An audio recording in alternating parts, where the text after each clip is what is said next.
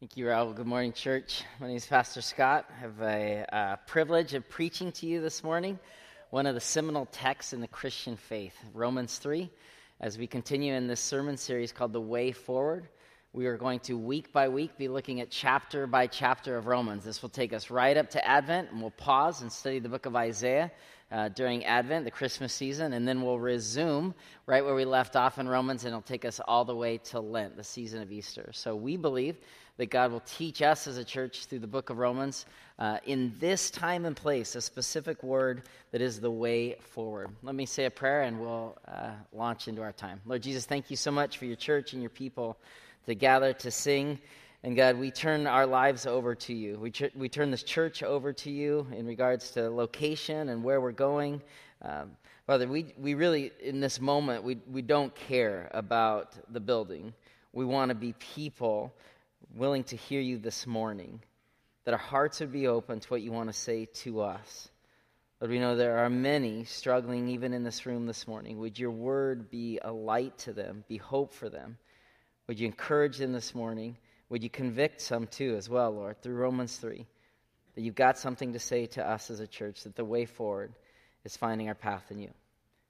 In your name we pray, God. Amen. Romans 3 your title this morning is Sinking Not Sunk. Sinking Not Sunk. You may have not known this, but I used to be a fisherman in Canada. Did is any of this? Okay, probably haven't told you about it before, but what we would do when we would salmon fish is we would fish the shoals close to shore. Like you could boat goes down, you could swim to shore practically. Water is uh, about 48 degrees. They give you about 15 minutes before hypothermia sets in. But when we were halibut fishing, we would head to the deep waters of Queen Charlotte Strait. This is a calm day. This is the waters we halibut fish, and this is the land masses around. Vancouver Island on one side, mainland British Columbia on the other side. A good 30 to 45 to 60 minutes from shore in, in any direction. You would be out here jigging a rod in three to 500 feet uh, uh, depth, and sometimes in water that's uh, you know upwards of a thousand feet. And because of the wide open spaces and because of the depth of the water, when the wind came up, you needed to run for land because boats can and do go over there. There it's inside passage, more sheltered than certainly other parts of the Pacific, still dangerous. So there was this time we were jigging for halibut out here by ourselves in a boat I was captaining, and not a boat, though I owned it, I wasn't that familiar with the systems, and we were in the deep water of Queen Charlotte Strait. And, and we were sinking we were sinking. I didn't know it, of course, at first because we were, you know, I was the guide. We had four customers on board and whatever, and, and water started coming up through the floorboards. Before we realized that the water was at the bottom of our souls, and then as we were looking around for what's going on, I was trying to, you know, assure them nothing to worry about here, folks, nothing to worry about. I'm like, oh my gosh, you know, the water's now at our ankles. Not a problem. We have a bilge pump. Every boat does. Pull the cover. The bilge pump, the wires not working. That's above, supersedes my experience to rewire the bilge pump at sea. Some of my guides could do it. I couldn't do it. No bilge pump. Where's the problem? The problem was the, the, the, uh, the gunnels uh, had these, these float valves that water is supposed to flow out of the decks but somehow they had become jammed and water was flowing in where they were supposed to be flowing out. The water continues to rise. The customers are kind of making light of it, and then they're starting to get worried and climb up on, on, on seats and stuff. And then we said, let's do something. Let's do something. To which everyone starts, you know, grabbing to bail water. Like uh, one person grabbed the bait bucket, someone else grabbed bucket. Pretty soon, two of the women up front started with coffee cups. You know, like, like this isn't helping.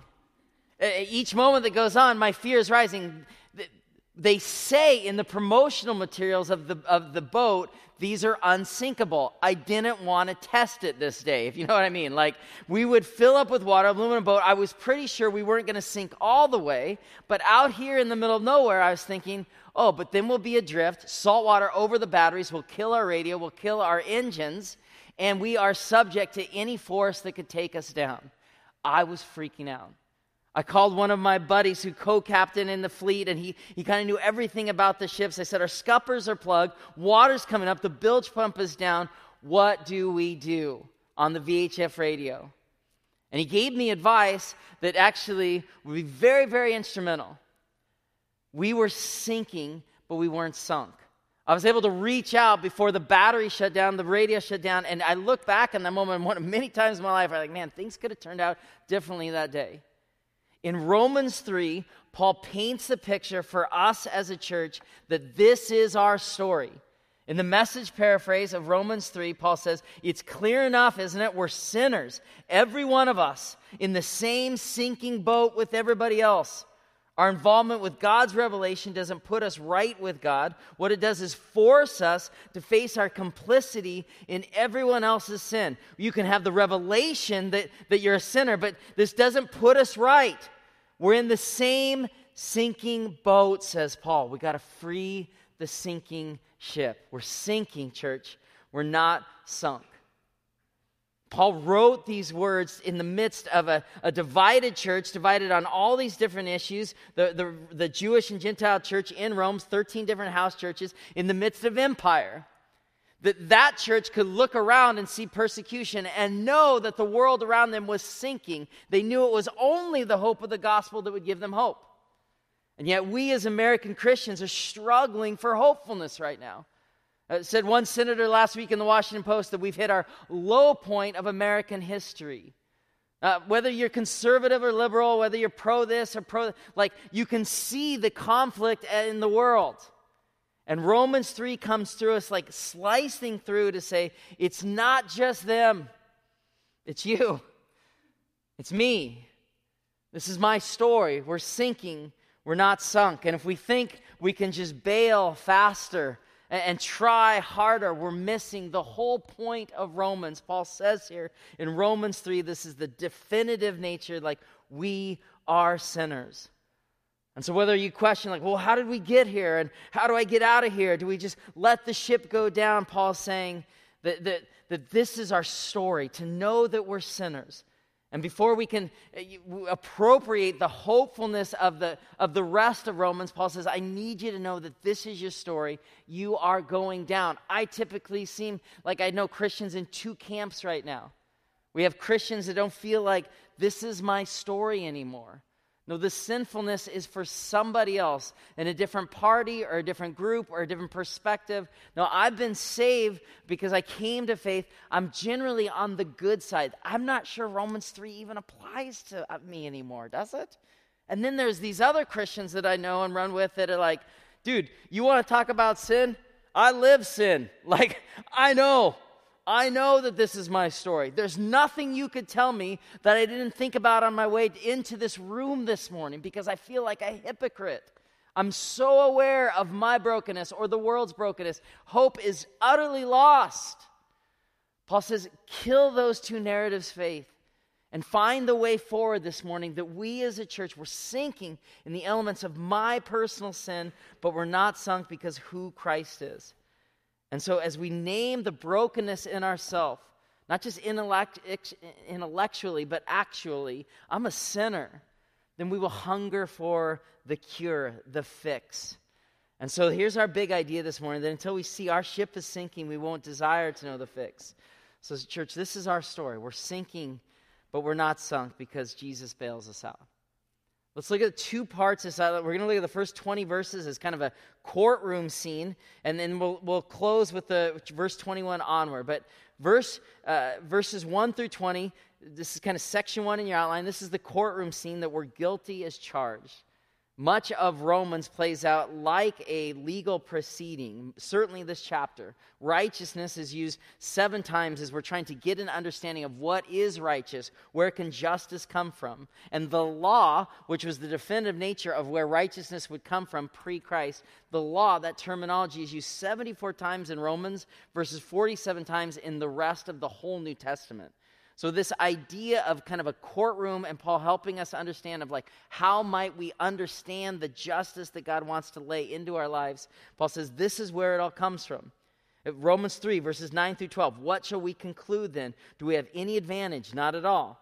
For we have already made the charge that Jews and Gentiles alike are under the power of sin. We are guilty as charged. As it is written, there is no one righteous, not even one. There is no one who understands. There is no one who seeks God all have turned away. They have together become worthless. Ouch. And there is no one who does good, not even one. That's not just the old story. Paul is writing this to the gathered church to say, This is your story. This is. And if you're like me at all, when I get down the road of convicting other people of sin, it seems like God has a way of putting a mirror in front of my face to say, This is still my story that I still wrestle with these elements of sin that want to entangle. Paul's saying it's because that if we're not constantly being justified, we're living into this, this worthiness that only God can bestow on us. But we are worthless without Christ. There is a song that we sing at Bethany North. It's a Bethel song. We're singing it to God. We sing, You are good, good, whoa. I know I should try it for the worship team. I'm working on it. But, you know, it, like when you come to Romans 3, it's like, it's a different song. I am bad bad, whoa. You know, and if you walk out right now, that's not what Paul wants to do. But we need to start there. We need to start there. That this is my story and yours. And certainly right now, with so much division in the church, it's like, well, my bad, yes, a little bit. But if we could be honest, could we be honest here? You know who's really bad? It's the conservatives that did this in the courts. It's the liberals that have missed God's greater understanding of Scripture. It's the people that are focused on justice at the expense of God's word. It's the people that are worried about God's word at the expense of God's justice. I mean, my sin, it's, it's there, but we can all define. I mean, real sin is those others, right? Right? No. Paul says, this is our story. And certainly as a church, we got to get to these issues of connectivity with the modern world about, I mean, what pick your issue. We found out this, this week that by 2040, if you believe scientists, that the earth is going to raise 2.7 degrees by 2040 in our lifetimes. So, what issue do we want to be engaged in? We would disagree. Because for those of you like, oh, can I vote? Yeah, there's a certain issue the church should really get passionate about. But maybe one of the biggest issues affecting the church right now is our utter lack of hopefulness in the gospel of Jesus Christ. That we can read about rising temperatures in the environment and it will blow our minds. That we can grieve over what's going on for women in our country, and we should. And yet, in the midst of this, we're called to proclaim God's power and hope. And when we as a church lose our hope, it means that we are taking our cues from society at large. Paul is writing this to a church under the, under the, the oppression of empire and saying, yeah, there, there, there's hope that's going to be found in the gospel. Stay with me, but start with the fact that you are part of the problem. Message three, the message, Romans 3, verse 9 to 10. So, where does that put us? Do we Jews get better breaks than others? Not really. Basically, all of us, insiders are out, start in identical conditions, which is to say, we start out at as sinners. This is our story. And if you look there in your Bible, like verses 10 through 18 are a mashup of the whole Old Testament. To say that if anyone's clinging to the old story, we're fallen, every one of us now. He quotes Psalm 14, 5, 140, 10, 36, Isaiah 59 to just basically all lay out. We've, we've missed it. There's a Jewish scholar wrote a book called Repentance about the problem of sinfulness that is my problem and yours. He, he, he shared this in a podcast on being. He says, The problem of sin persists now. Whether we look at the private lives of individuals where parents still abandon and abuse children, the practices of corporations where corruption is rampant, or the conduct of nations where injustice and cover ups are, are prevalent, the world is rife with sinful behavior. Clergy, too, have been caught up in scandal to a remarkable degree, as evidenced by the Roman Catholic priests found guilty of abuse, and Orthodox rabbis indicted for violating labor laws, and, and Protestant pastors. This is all of our story. Abusing illegal immigrants and participating in political cor- corruption. Everywhere we turn, he writes, it seems the moral fabric of our society is coming undone. And this is just commonplace sinfulness we encounter every day before we begin to contemplate the enormity of genocide in Rwanda and Darfur, the fact we tolerate a world in which over a billion people lack clean drinking water. I do not mean to suggest that people are fundamentally more depraved today than they were in ages past. It's not true. In fact, any careful reading of history would likely reveal that people are prone to transgression in roughly equal degrees, in fairly comparable ways, irrespective of time period, culture, religious affiliation, or any other factor. This confirms what our religious and moral teachers have been telling us since they began reflecting on the human condition. Sinfulness has been and continues to be an irreducible part of our humanity. Until the messianic redemption arrives, until Christ arrives, we are all sinners to one degree or another. This is our story. Or as Paul says in verse 18, there is no fear of God before their eyes. And remember, church, he's writing to believers in Jesus. So this is very just Psalm 36 I have a message of God in my heart concerning the sinfulness of the wicked. There is no fear of God before their eyes. And so when we forget that we're sinners and we stop repenting of our sin, we lose our fear of God. Well, I, I did that back at the, the camp, the, the, the upbringing. I'm, if I'm a Christian, aren't I saved fully by the freedom of Christ? We are, and, says Paul, that the closer we are to the places of brokenness that exist in our lives, when we repent from those things and see ourselves enslaved in that story, we're closer to the freedom of God. So we don't want to be just totally enslaved by the old story. We don't want to be blind to the fact that we face brokenness still. We want to see that this is our story, that there is a disease that we suffer from. This is the courtroom moment where we're not on trial with God, we're on trial with ourselves. God is the judge. God isn't judging us of like, you did this bad thing. But no, no. We're on trial for the sinfulness that exists in my life already, in my heart, my propensity to serve myself, to turn a blind eye towards justice towards another, to, to seek my own gain. Paul says, God's not the judge that, sh- that you're trying to kind of prosecute you. No, you're being prosecuted by yourself. This is the climax of the disease. This is our problem. Like we we look at, you know, like my bailing efforts, we're like, gosh, if I could just bail faster or harder.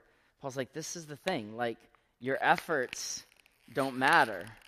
It, it's pointless at a level. Like, well, I'm, I'm, a really good bailer. I'm, I'm more holy than that guy or her. Paul's like, it, it's, it's worthless. And no amount of like, okay, well, I'll, I'll just try harder. Like I was raised in the church, I know how this goes. I'll just try harder. I'll attend more things. I'll fix myself. I'll judge other people. I'll tape my hand with duct tape. And I'll try harder somehow. Paul says all of these efforts are ridiculous because they fundamentally miss the point that you have sin in your life.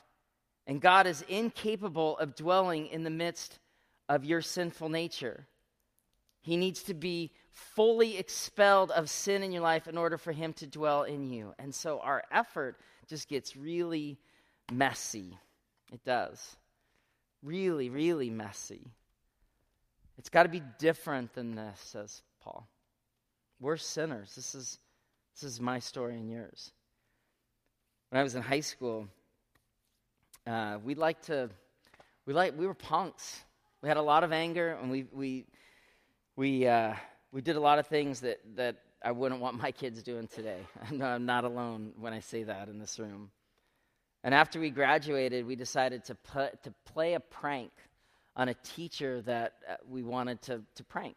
That you know we were going to get back for our high school years or whatever. And so it's a long story, but a group of eight of us piled into a car to, to, to play a prank on this teacher, and it went horribly wrong. At the end of the night, all eight of us were sitting on a curb. We were being read our rights by a police officer. The teacher had his foot ran over by the car we were riding in, was laying on his back as an ambulance was called. His wife was screaming. His daughter was berserk. We were called into a court of law with very real charges being levied against us that potentially could have stayed on our records for the remainder of our days. Your Honor, we said, it was only a prank. Your honor, it, he, he should have never had his foot, that you're on, that we had all excuses. But when the judge looked down on us and said, You failed this man, you broke the law in how you treated him, and now you must sit under judgment. Now, our excuses were done. And we were very, very, very fortunate to walk out of that courtroom absolved of the misdemeanor charge that would have stayed with us, or the felony charge, or whatever, and to be given the, the, the essential warning to never do anything violent like that again. It was a warning we never forgot. Paul says to the church, This is your story. You are sinners. Stop thinking that somehow taping up the holes in your life can somehow fill you up with God's presence. This is the second part of our outline where Christ comes barging in. God's powerful action to reorder history through the court of law. There's the two most significant words in Scripture. Two most significant words in Scripture. Some of them might be right here in verse 21. Look at verse 21. These two words, but now. But now, says Paul, Christ comes rushing in. But now, apart from the law, the righteousness of God has been made known.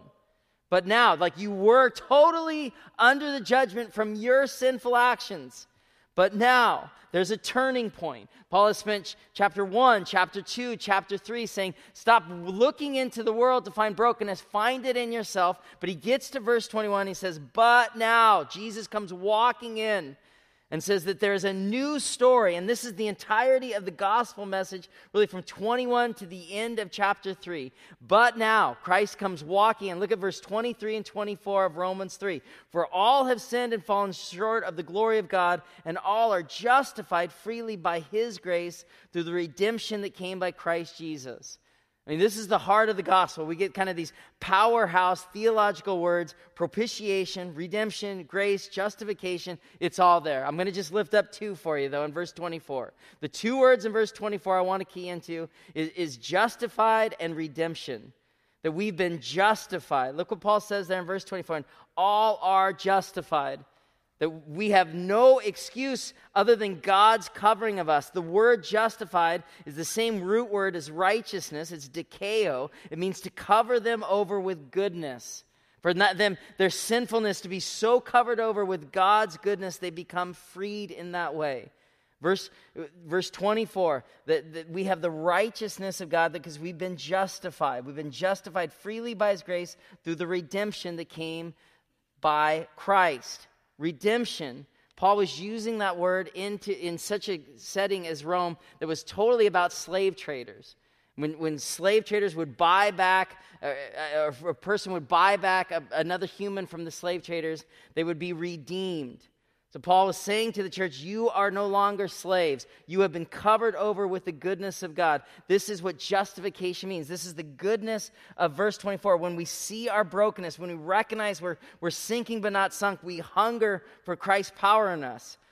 It says one scholar about justification justification is God's saving activity on behalf of guilty sinners, whereby he goes forth in power to free and deliver them in present time from judgment by his grace to declare a new reality to exist, to give them a gift of righteousness and transform and empower them so that they can act to become by the power of the Holy Spirit what they are in the new reality. The power of the Spirit, what they are in the new reality. And we want the new reality. We want the Spirit. We're hungry for the power. It's all a gift. That, that Jesus' saving work in our life brings the redemption and the justification. But, but how? Through grace. Through, through grace. It's a word that, that we just kind of, we don't even know how to, to apprehend anymore. All are justified freely by how in verse 24? By his grace. By his Greek is charis, a free and unmerited affection of the Father. Grace is more than just an attitude that he has for us, it's an enablement to live in the new relationship. It is a gift. As a message paraphrase from these same verses, but in our time, something new has been added. What Moses and the prophets witnessed to all those years has happened. The God setting things right that we read about has become Jesus setting things right for us. And not only for us, but for everyone who believes in him. There is no difference between us and them in this. Since we've compiled this long and sorry record as sinners, both us and them, and proved that we are utterly incapable of living the glorious lives God wills for us, God did it for us. Out of sheer generosity, put us in right standing with Himself, a pure gift. He got us out of the mess we're in and restores us to where we always wanted to be, and He did it by means of Jesus Christ, the gift of life in Christ. That all of our striving, all of our sinfulness at the end of the day leaves us utterly hopeful that the one thing we can do is receive the gift of Jesus Christ, that our faith becomes the, the receptacle for us to receive his spirit and power. Now, why does this matter? Because we use words like grace and we use words like faith still as if something that we might achieve on our own. But Paul is setting up the argument in Romans 3 that even faith is not achievable. Even faith is not measurable by your efforts. Even faith is a gift from Jesus to you. Receive the new life, says Jesus.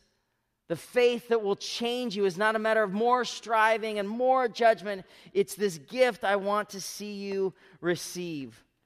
This is the faith, the acceptance and recognition that my life without Christ utterly worthless even today. Jesus, today give me more faith to receive more of your grace. Our faith becomes the receptacle because our faith is what sets us free from striving and judging and being blind towards our sinfulness. Our faith allows us to see ourselves, each other, in God's bigger story. I knew this prisoner of war. He lived on the island in Canada where we used to work, and, and he was the third longest serving prisoner of war in the Hanoi Hilton. His name was Spike. He, he was a prisoner of war for some ungodly amount of years, something like seven. He was set free but he was never really free. Like Spike left the Hanoi Hilton, he moved to Canada, but he was plagued by what he suffered the rest of his days. Because for a lot of us, it's like, well, yeah, I'm free, but I'm not really free to live into the new life. This man struggled for what he'd suffered. This isn't the freedom that Paul's talking about in being redeemed by sin. That the, the, the grace, the new life, the faith that we're given that, that God wants to set us truly free. Look at verse 26. How did he do this? He did it to demonstrate his righteousness at the present time, so as to be just as, and the one who justifies those who have faith in Jesus. Now, this is interesting because if you're looking at your Bibles, verse 24, justified, past tense, verse 26, justifies in the, in the present active indicative. This is where in the Greek language they had different ways to use different words that matter a great deal. Because what Paul is saying that Christ demonstrated his righteousness as one that just and one who continues to justify. The justifying continues. It continues. Now, this is good news for your unsaved neighbor, Bob. We know him, right? He's probably watching the Hawks right now. Sinner. Like this, this, this is a good word for Bob. You can go home and tell Bob. He wants to justify you still. But guess what? You are Bob, and I am too. Because the saving, justifying work of God wants to change us, needs to change us over and over and over again. This justifying in verse 26, present, active, indicative, it doesn't end. That the faith in, in Jesus will continue to change us, to justify us over and over.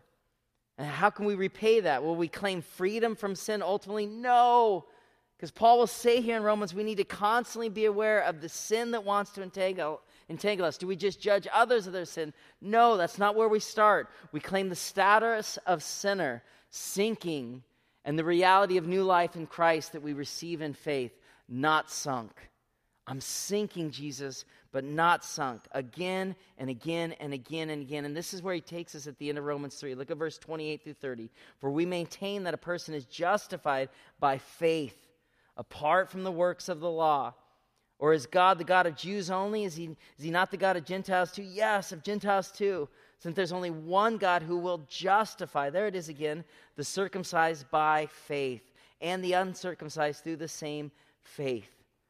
And so the cure to the sinking ship is to be filled with the Spirit of living God through faith. This is the message of Romans 3, where Paul says, You are the sinking ship. You are. And there is a rising sea of sin that will entangle you. But it's not about just getting the plug right or bailing faster, it's receiving the new life in Christ through faith. And if you deny it, church, if we deny that this is still our story, we be, become cut off from more transformation. We're like, oh, you know, that's not really present to me. I can just see the sin in others. Paul's saying, get eyes for where you're still sinking. And remember, there's wholeness available by faith. This is what Paul was talking about in 2 Corinthians 12. We don't cling to sin. We're constantly trying to move from places of sin to places of hope. 2 Corinthians 12, Paul says, My grace is sufficient for you, for power is perfected in weakness. Most gladly, therefore, I rather boast about my weaknesses, so that the power of Christ may dwell in me. So the power of Christ may rest on me. Don't miss the power. Does anybody want more power this morning? Anybody? Okay, there's three, four, five. More power. Okay, do we want more power of the faith? Where does the power come from? It's unleashing more faith in God. Well, faith is not a static thing then, then we just say, I have faith and it lives there. It's a dynamic process. Lord Jesus, release more faith in me because those who are forgiven much love much. Those who are forgiven little love little. This was a constant source of irritation for Jesus. So if you forget your sinfulness, you will forget the glory of God's grace.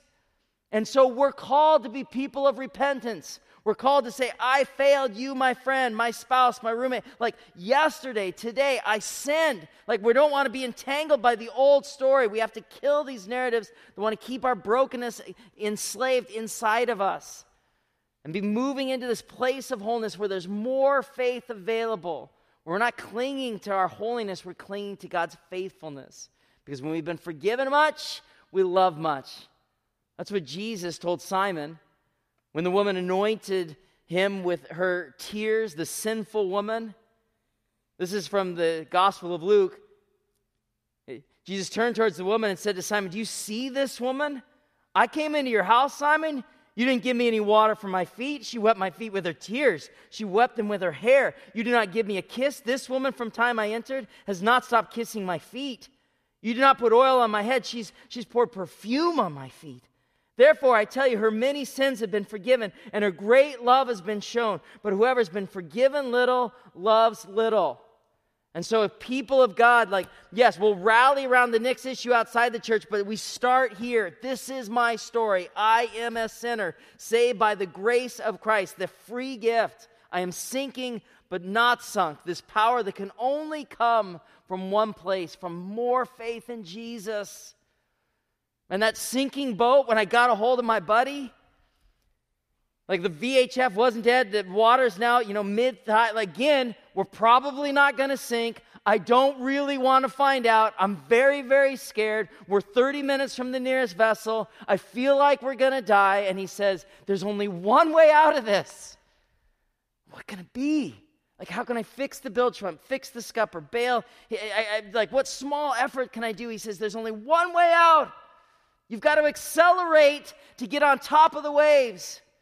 I said, You're wrong. That can't work. I, I, I revved the engine. We pumped it to like 2,000 RPM. And we went down. There was thousands of pounds of water in the boat. We literally went under the wave. More water came in. We're now, a woman screamed, Ah! I'm on the radio. You're wrong. You don't accelerate into this, you deny it. You, you, you try to fight the forces of sinfulness and water coming in your boat. He said, Accelerate.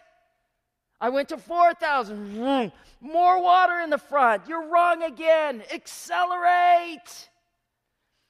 Only when you put the engine all the way pegged to 6,000 RPM and the, the boat surged underwater, but then the forcefulness of the engine drove the boat on top of the waves. And literally, it took 15 minutes for the gunnels to be empty of water. What's the point? The only way to deal with your sin is not to just give it a little bit and call it good, but is to come to places of saying, I am a sinner saved by your grace, Jesus. I'm tired of running from it. And I'm tired of trying to cover it up or trying so hard in my faith. Lord Jesus, I give you my whole life. Will you give me your whole faith?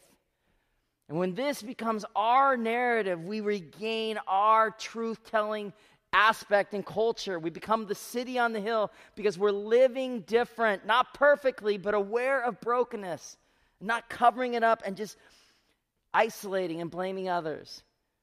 Accelerate into it and know that you're sinking but not sucked. The saving work of God to give you new life. This is our testimony. Greater faith recognizing the brokenness that wants to entangle us, saying, Satan, I'm not going to allow you to keep me trapped in that anymore.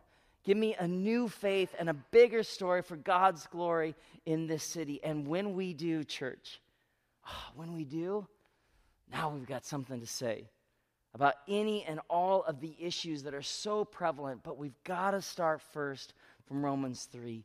But now, new story, big faith in our lives. Let me say a prayer for us now. Lord Jesus, thank you for this morning as your people. And we pray now, God, that you would give us a faith to help us worship you in the midst of all the difficulties in our society and all the sin in our own lives. God, would your faith live in us? We receive it now like a gift. Would you, would you pour your gift into our life that our faith would increase, that we would have an understanding that you continue to justify and set us right? And Lord God, as we identify the brokenness and, and no longer allow it to enslave us, may you set us free to follow you. Lord God, give us a bigger and bigger faith that we're sinking but not sunk. We're people of your story, your glory, your power, your passion. This is where the church becomes great again. We're no longer taking our cues by the, by the dissonance in the world and in the church. Or reclaiming, reclaiming the narrative, God, of being people that can worship you, big faith in the midst of every difficulty. Give us more faith this morning. We beg, we pray. And all God's people said, Amen. Will you stand with us as we close in song?